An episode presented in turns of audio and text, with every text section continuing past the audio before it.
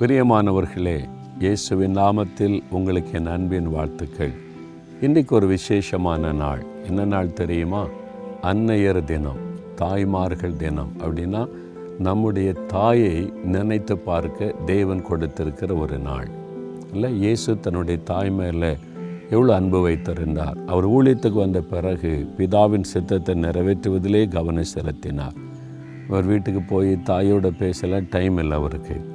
ஆனால் அவர் சிலுவையில் மறித்து கொண்டிருக்கும்போது தனக்கு பிரியமான ஒரு பொறுப்பான சீஷன் கையில் தன் தாயை ஒப்பு கொடுத்ததை நாம் அறிந்திருக்கிறோம்.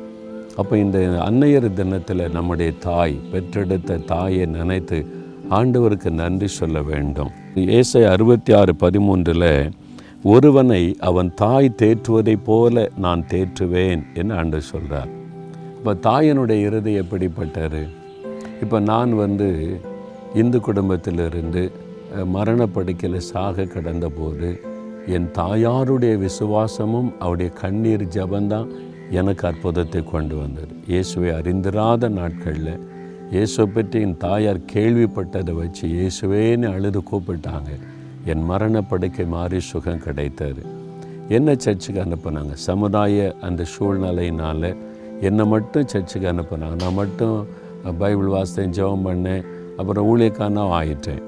அந்த நாட்களில் சில போராட்டம் சில தோல்விகள் சில உபத்திரம் வரும்போது சோர்ந்து போவேன்.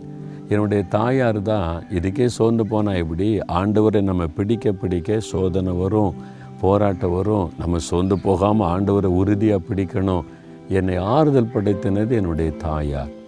நிறைய காரியத்தில் நான் ஊழிய பாதையில் ஆரம்ப நாட்களில் இந்த குழு இந்த டீம் அதெல்லாம் கிடையாது. அப்போ நான் தனித்து ஊழியம் செய்த நாட்களில் எனக்கு வந்த பிரச்சனை போராட்ட நெருக்கத்தில் என் தாயார் அந்த காலத்தில் ரட்சிக்கப்படாமல் இருந்தாலும் இயேசுவின் மேல் அன்பு வைத்திருந்தாங்க. அப்போவே என்னை ஆறுதல் படுத்துவாங்க. இதுக்கெல்லாம் சுதந்திரக்கூடாது தம்பி.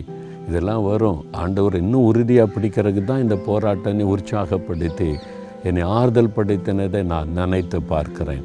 அதன் பிறகு என் தாயார் ரட்சிக்கப்பட்டாங்க ஜெபம் பண்ணுவாங்க. நான் வந்து வெளிநாடு அமெரிக்கா கனடான்னு பல நாடுகள் ஊழியத்தெல்லாம் போயிட்டு வந்தால் எல்லாருமே ஊழியத்தில் பெரிய காரியம் நடக்கணும் ஆசீர்வாதம் அப்படி தான் ஜோம் பண்ணுவோம் இல்லை? நான் வந்து என் தாயாரை பார்க்க போனால் அவங்க சொல்லுவாங்க நீ பத்திரமா வந்து சேரணும் ஜெபிச்சுக்கிட்டே இருந்தப்பா. அதான் தாயனுடைய அன்பு.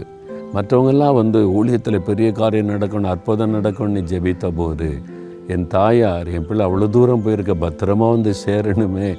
ஆண்டவர் உன்னை பத்திரமா கொண்டு வந்து சேர்த்துட்டாருன்னு சந்தோஷப்படுவாங்க. அதான் தாயனுடைய அன்பு.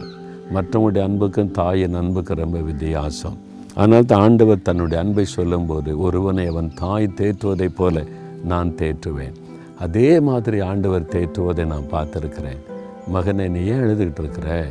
நீ ஏன் சோர்ந்து போகிற நான் கண்ணீர் வடிக்கும்போது அவர் வந்து தேற்றுவார். என்னை தைரியம் பண்ணி பயப்படாத. நீ பயப்படுற மாதிரிலாம் ஒன்றும் நடக்காது. நீ அமைதியாரை நான் பார்த்துக்கிறேன் எத்தனையோ முறை என்னை அவர் ஆறுதல் படுத்தி ஆறுதல் படுத்தி நடத்தினதுனால தான் நான் இன்றைக்கும் உயிரோடு இருக்கிற ஊழியக்காரனாக இருக்கிறேன். பிரியமான பிள்ளைகளே உங்களையும் அவர் நேசிக்கிறார்.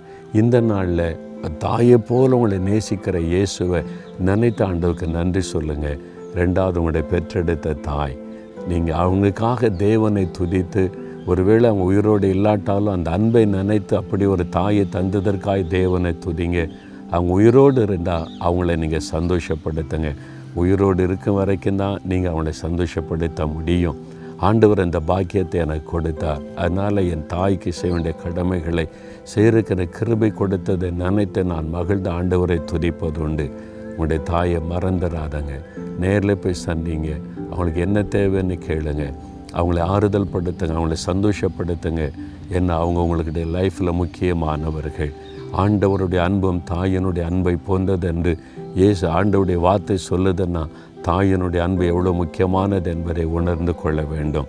உங்கள் தாயை அசட்டை பண்ணாதங்க காயப்படுத்தாதங்க புறக்கணிக்காதங்க அவங்களுடைய உள்ளத்தை வேதனைப்படுத்தாதங்க.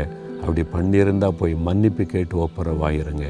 தகப்பனே நீர் எங்களுக்கு ஒரு தாயை போல இருந்து தேற்றுகிறீர் அந்த அன்புக்காக ஸ்தோத்திரம். எங்களுக்கு தந்த என்னுடைய தாயாருக்காக உமக்கு நன்றி.